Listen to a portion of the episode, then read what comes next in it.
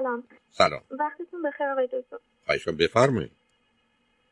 من اول یه خلاصه راجع به زندگی به شما میگم. بعد سوالاتی که داشتم ازتون می‌پرسم. بفرمایید. من 21 سالمه از ایران تماس می‌گیرم.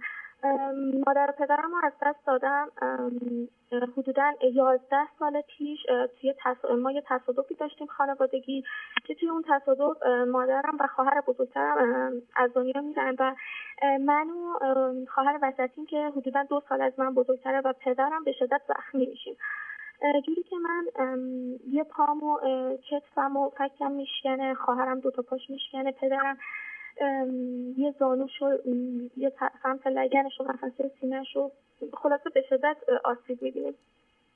اینو بگم که پدر من مجموع جنگی هفتاد درصد بود. یعنی از قبل از تصادف مشکل ناتوانی جسمی هم داشتن و قطع نخواه بودن. ببخش عزیزم. یه سوال برام فقط از سر پرسش و کنج. کی پشت فرمون بود؟ مادرم. بعد اینکه اینو فقط بگم که مادر من یه آدم عصبانی و خشمگینی بود. جوری که من وقتی یادم میاد بچه بودیم مادر پدرم خیلی با هم دعوا می‌کردن و مادرم ما رو کتک می‌زد. یعنی در واقع منو بیشتر چون این خواهر وسطیم سیپی خفیف داشت و چون مادرم بهش بیشتر توجه می‌کرد منو بیشتر مورد تنبیه قرار می‌داد. حالا بعد از این قضیه ما چون به مراقبت نیاز داشتیم اومدیم خونه پدر بزرگم یعنی پدر و مادر پدرم. و اینو بگم که ما با اینا قطع رابطه بودیم. به خاطر مشکلی که مادرم باشون داشت من بعد از تصادف اولین بار بود که اینا رو می‌دیدم. بعد مادر بزرگ من یادم به شدت مهرطلب قربانی و آسیب دیده ای بود. جوری که تو این چند سالی که ما اونجا زندگی کردیم من و خواهرم خیلی اذیت شدیم. یعنی در واقع همه کارهایی که برامون کرده بودن و همش برامون می آوردن منت میذاشتن یه جوری هیچ وقت از سمت اونا پذیرفته نشده بودیم و من و خواهرم همیشه دلمون می‌خواست که یه اتاق مجزا داشته باشیم یا اصلا از اون از اون خونه بریم. جوری که من به سن کنکور رسیدم تصمیم گرفتم که دانشگاه راه دور بزنم و اومدم تهران. ببخش, ببخش عزیز یه اشاره کردی. پدر رو که از دست دادی؟ پدرم هفت ماه پیش فوت شدن. اوکی عزیز. خب؟ من اومدم تهران بعد از دو سال به خب... یه بهانه ای منو کشوندن خونه. بعد فهمیدم که پدرم فوت شده که همین هفت ماه پیش میشه. آقا دکتر من وقتی که اومدم خونه خشم و تنفر شدیدی نسبت به همه به هم دست داده بود و عذاب وجدان شدیدی البته جوری که فکر کردم همه این آدما قاتلای بابا من.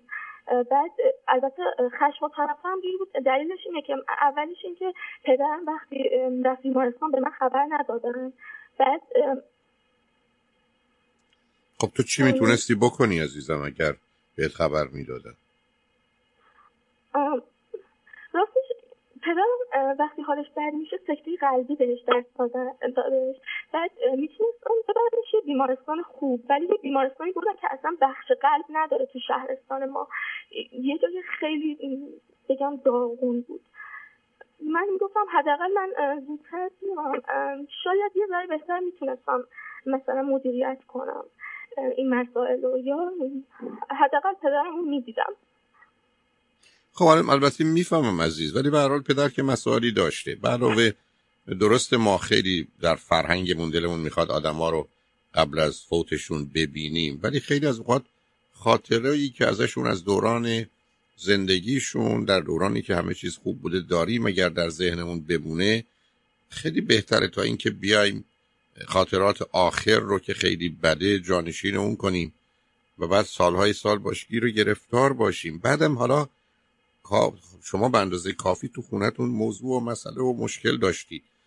حالا دیگه نگرانی تو درباره یه مسئله جزئی که باید به من می‌گفتن یا نه بعدم من شاید می‌تونستم یه کاری بکنم رو می‌فهمم. ولی خب اینا حرفاییست که بعدا میاد. ولی چون تو برحال شرایط بدی تو زندگی داشتی عزیز اولا از یک طرف یه مهرکینی در تو نسبت به حتی خودت هست چه به دیگران. دوم اینکه چون در شرایط بد ای بسا آرزو می‌کردی که خونه نباشی اونا نباشن یا حتی بیشتر اونا یه بلای سرشون بیاد آدم وقتی که یه همچین ذهنیتی در کودکی داره در بزرگسالی وقتی اتفاقی برای اون آدم میفته یه جوری ناآگاه خودش رو مسئول و مقصر می‌دونه. یا فکر می‌کنه اون خواسته و آرزوی او بوده که اصلا نبوده برای اینکه ما در جهانی زندگی نمی کنیم که طبیعت این گونه کار بکنه. حال تو رو می‌تونم بفهمم عزیز که همه چیز از در و دیوار علیه تو بود و بر سر تو میریخته. و این حالی هم که الان تو گزارش می‌کنی هم دوتایش که چرا به من نگفتن هم من اگر می آمدم شاید کاری می‌کردم هم به هر حال گفتی خشمگیری.